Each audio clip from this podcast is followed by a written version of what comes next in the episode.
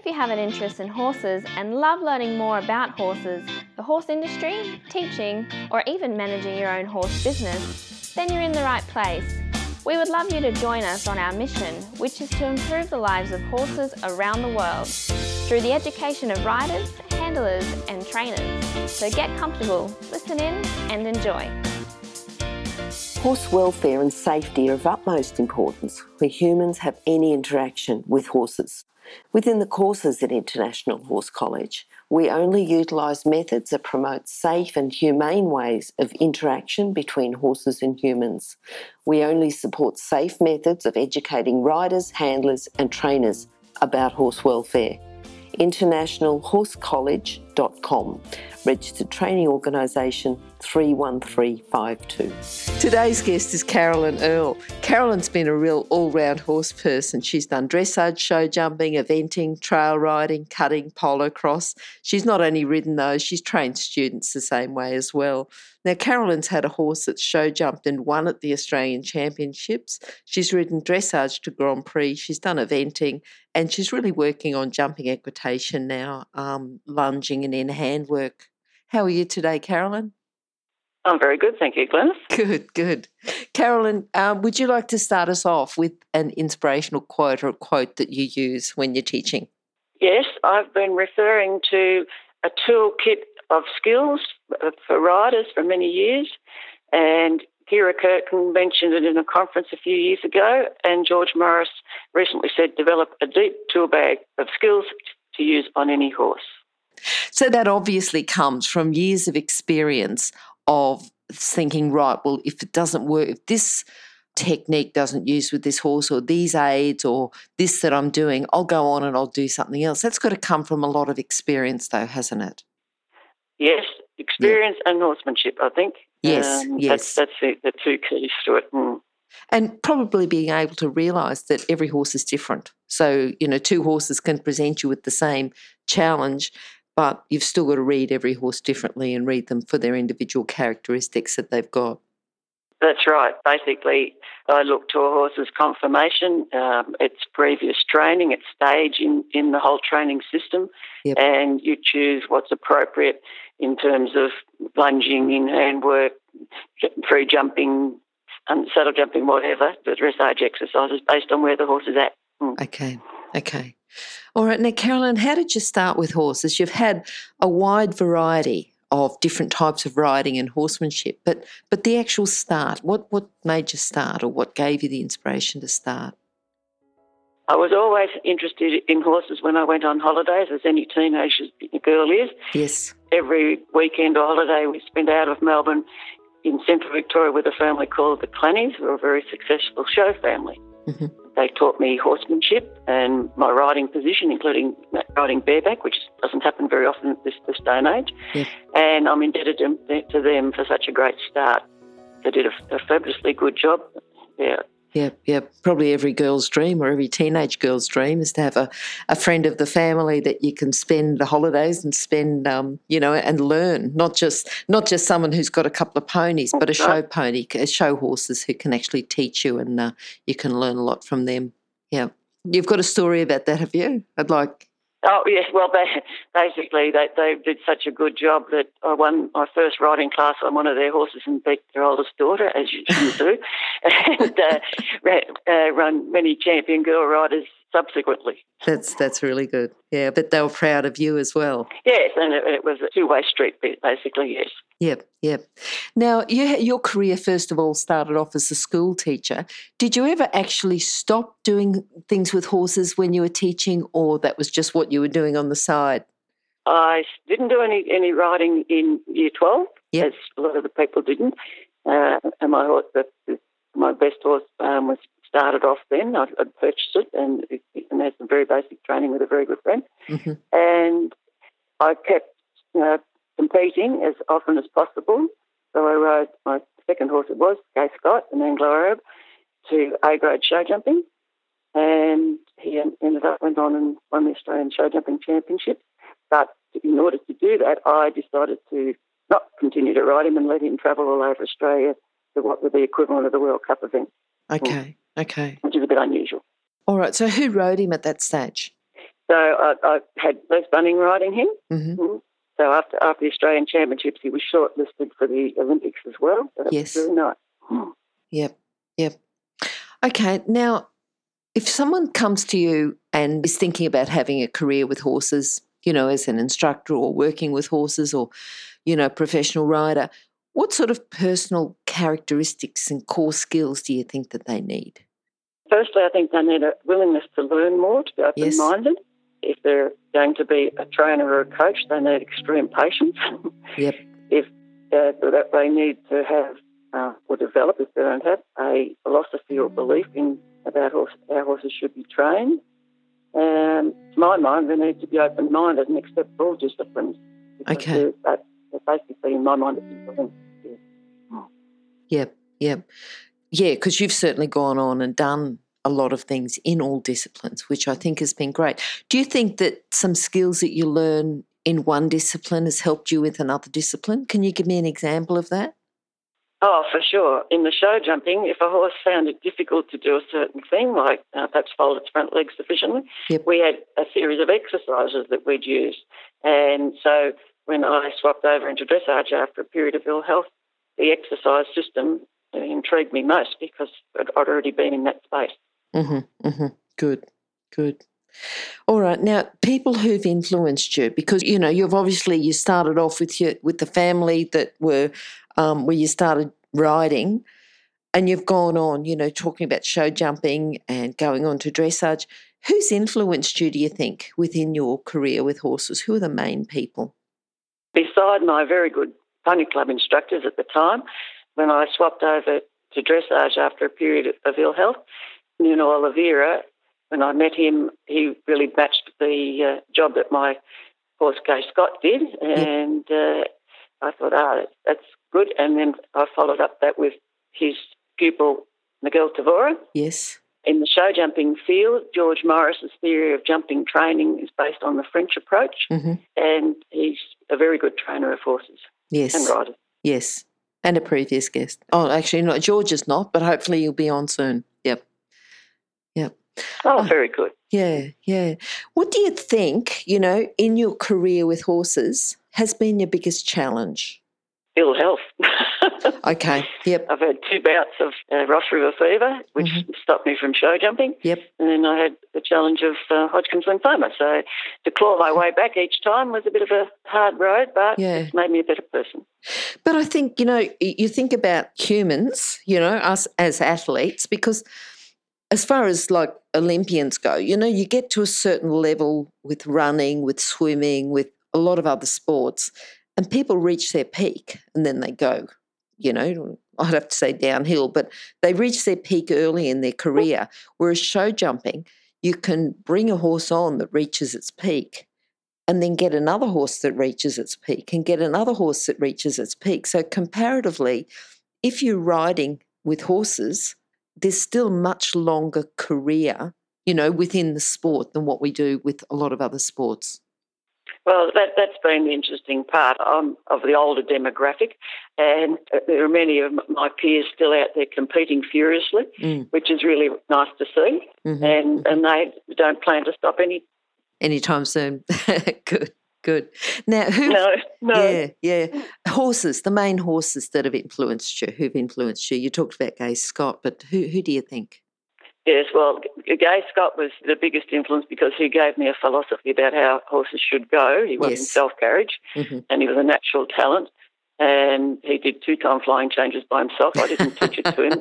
I love that story. Yeah. Yes. Yeah. If I sit in a position of walk pirouette on a horse that's just been broken in, it, it offers to do something like a walk pirouette. Yeah. Quite fascinating, really. Yeah. Yeah. Hmm. Yeah. Yes, and I had a couple of very handy dressage horses, and my current or the oldest one is now 27, Northern Apollo. He's still in work, and even yesterday I was out on him in my jumping paddock, thinking I'll just have a look at these four-time changes and try and tidy up his right canter in them. Yep. And worked on a new skill, and bingo, got them even better again Good. at 27, as you do. Good. Isn't that good? Yeah. Now, out of all that, because you've done not just not just these horses, but you've ridden in quite a lot of different areas within the sport. Mm. What's been your proudest moment?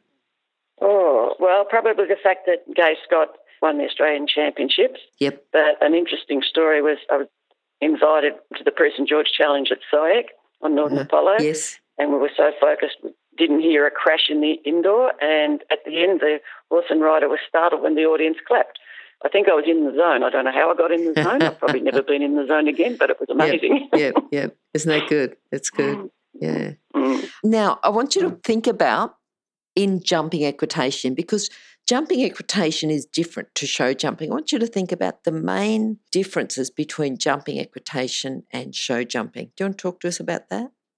Well, yes, I would need to disagree with you here. It's not actually different. The competition is different. I should say the, ju- Uh, the the judging of it's same. different. Yes, the judging Yes, of it's different. yes, Yes, yes. Yes, the principles are the Mm, same. As mm. if you'd asked George Morris the same question, would you'd For say sure. there is Yep. actually no difference in the, Yep. in the idea. Um, so in the judging, we had to try and institute a system because nobody actually had any training. hmm My position was very nice as a young person, and it got deteriorated as the years went by because there was no help. Really, Mhm, there was mhm. occasional person around, but not that many. So we ended up having two sections to the jumping equitation. One was looking at the rider and their balance and their skills, and the other section was looking at the horse, which is what most people do when they watch show jumping. hmm hmm So, if you see a show jumping rider, okay, just a show jumping rider who hasn't had any jumping equitation training, what do you think Yes. is the main problem that you see and how to fix it? If you were going to get just the average show jumping rider and say, right, I'd like to polish you up and train you for jumping equitation, what would you be working on the most? Balance hmm and feel. I have two girls in my local area or in, Victoria who, one I trained from 8 to 14. hmm Her jumping position is immaculate. She went away then and she actually doesn't have too many skills. So you know, that's what she needed to back up. I saw another girl at a competition who had great feel, uh, jumping a metre 20, but was totally out of balance with the horse. However, wasn't interfering with it whatsoever. And I thought, well, you haven't had a lesson in your life. I'd love to help you, which I currently have the privilege of being able to do. Oh, that's good. little bit. Yeah. Good, good. What sort of exercises are you giving her to help improve that balance?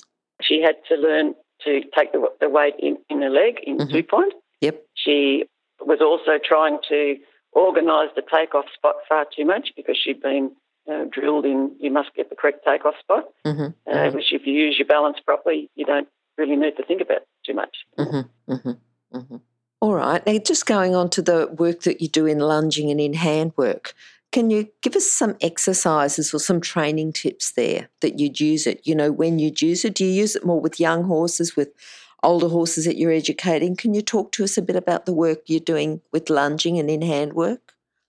Yes, with the lunging, you need to sort of choose the techniques and equipment Mhm. that are appropriate to the horse's need and to their conformation, basically, and the stage that they're at in their training. The same thing applies to the in hand work, and they're all complementary.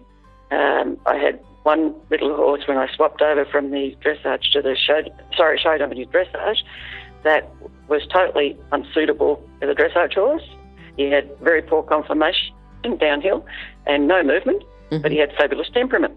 Mhm. And so, for example, I trained him piaffe in hand for two years to get him off the forehand. Mhm. And one German rider hopped on him and sat in the position of piaffe, and the horse just continued to puff all the way around the arena. That's good, isn't It it? was, it was a very interesting exercise Yeah. because he was strong. He knew the exercise well, and he was strong enough to do it. hmm hmm Oh, just let me interrupt you for a moment, just to let people know about the horse industry qualifications at Online Horse College. Have a look at the flexible options with online theory. The practical components can be completed by video or with a qualified expert in your area. That website again is onlinehorsecollege.com. Okay, thanks. Now, if someone comes to you and says, I've heard you teach in handwork, I want to do some, how would you start them or what prerequisites would you need to see them do before you said, okay, we're going to start this or with their horse? Uh, I could actually start them from scratch. It wouldn't Mhm. matter with, without seeing them Yep. do anything with their horse. I'd, I'd rather just see walk, trot, and canter, Mhm. uh, just to see how the horse moved under the, under them Mhm. uh, and what we had to deal with because some thoroughbreds you've got to be very careful of the outside rein Okay. uh, because they've been spoilt by their pre-training, and yeah, so you choose the, the approach that's appropriate. People find it quite challenging because, as you know, we're all one-sided. Yep. And the one side works quite easily, the other side they, they're totally uncoordinated, Mhm. and it's quite different. But it does help give them a better feel for how the horse is responding to their aids, and it also the balance that you use on the ground when you're doing in hand works the same as you use when you ride. So um, fascinating. Okay. Okay. All right. And do you think there's an increase in in hand work or a decline in in hand work? You know, do you think it's more popular or less popular? I think it, there- it's it's morphed into another thing called ground skills. Mhm. There's a group of people who they say, "Oh yes, I've done in hand," but they actually haven't done the classical sort of in hand. They're doing ground skills, which is nothing wrong with ground skills either. Mhm, They're very mhm. very useful. Mm. But but just morphed from one to the other. Yep. Yep. And and also obviously as they found a need for the ground skills. Otherwise, it wouldn't have morphed from one to the other. Yes, well, it hasn't morphed from, from in hand to that. It's it's just come in from another angle, I suppose you Okay. could say, from more the, the natural horsemanship Okay. line. Yes. Yep, yep, yep. All right. Now, if you got, you've talked about the rider that you're teaching, a show jumping rider. Have you got other riders that you're looking at? What What are you looking forward to? What am I looking forward to? Yeah, Well, yeah. I absolutely adore training horses, Mhm. mine or somebody else's under them, and I adore training them how to train. Yep. Uh, I very rarely need to climb on a horse because I'm lucky to be able to see from the ground what's going on. Uh, I do sometimes, but not, not very often. And I like mentoring riders that have horsemanship and feel. Ah, good, good, good. Mm. Okay. Now, if you've got a book that you'd like to recommend for people, I was trying to think of something quite simple. Perhaps Carl Hester's Down to Earth Dressage. okay. Um, he's a very patient trainer. It's Yep. an easy read for most people who don't know a lot yet. If you pick up Podhajsky or something like that, you'll get totally confused. and he's mindful of the horse's needs. okay, which is important. Mhm. Yep. Yep. Yes. All and in the show jumping, Yes. I picked up a book in England in 1980. It was produced in 79 called Training Show Jumpers by Anthony Paalman. And in it, he's got chapters on, love this, jumping dressage, Okay. which at the time I didn't really fully understand. Now that I've studied dressage to Grand Prix, Yep. it all makes sense. Yeah. Yes, yes, yes. Okay, Mm. okay, okay. All right. Now, what I'd like you to do is if you can sum up your philosophy into a lesson today so that the listeners have got something that they can take away with them today and be thinking about. All right. So if I give a lesson, I'll explain to people at the very start. I focus on three very basic things: your position, Yep. the exercises that we choose, and the level of aids you're going to work. hmm And so basically, uh, they pay attention to detail of the position as it affects the horse more than anything else. Yep. If the position's wrong, the horse can't, can't go. Sure. They try to learn or develop your own exercises to solve training issues. hmm So you can make some up if, if you can't, you know, you're a long way from a coach Sure. and see if it improves. Yeah. And work with the level of aids, that, that this is sort of really important, that work with the level of aids that's appropriate to your horse at its stage of training. A lot of people may have a lesson and the aids are far too complicated for that, that horse at that point in time. hmm Mm. hmm hmm Yeah, no, I understand that. You're certainly going to ride a young horse who's having his first couple of rides a lot different to a horse who you've been riding, training for a couple of years. Yeah. That's exactly right. Yeah. Mm. Yep. All right, Carolyn, how's the best way for people to contact you?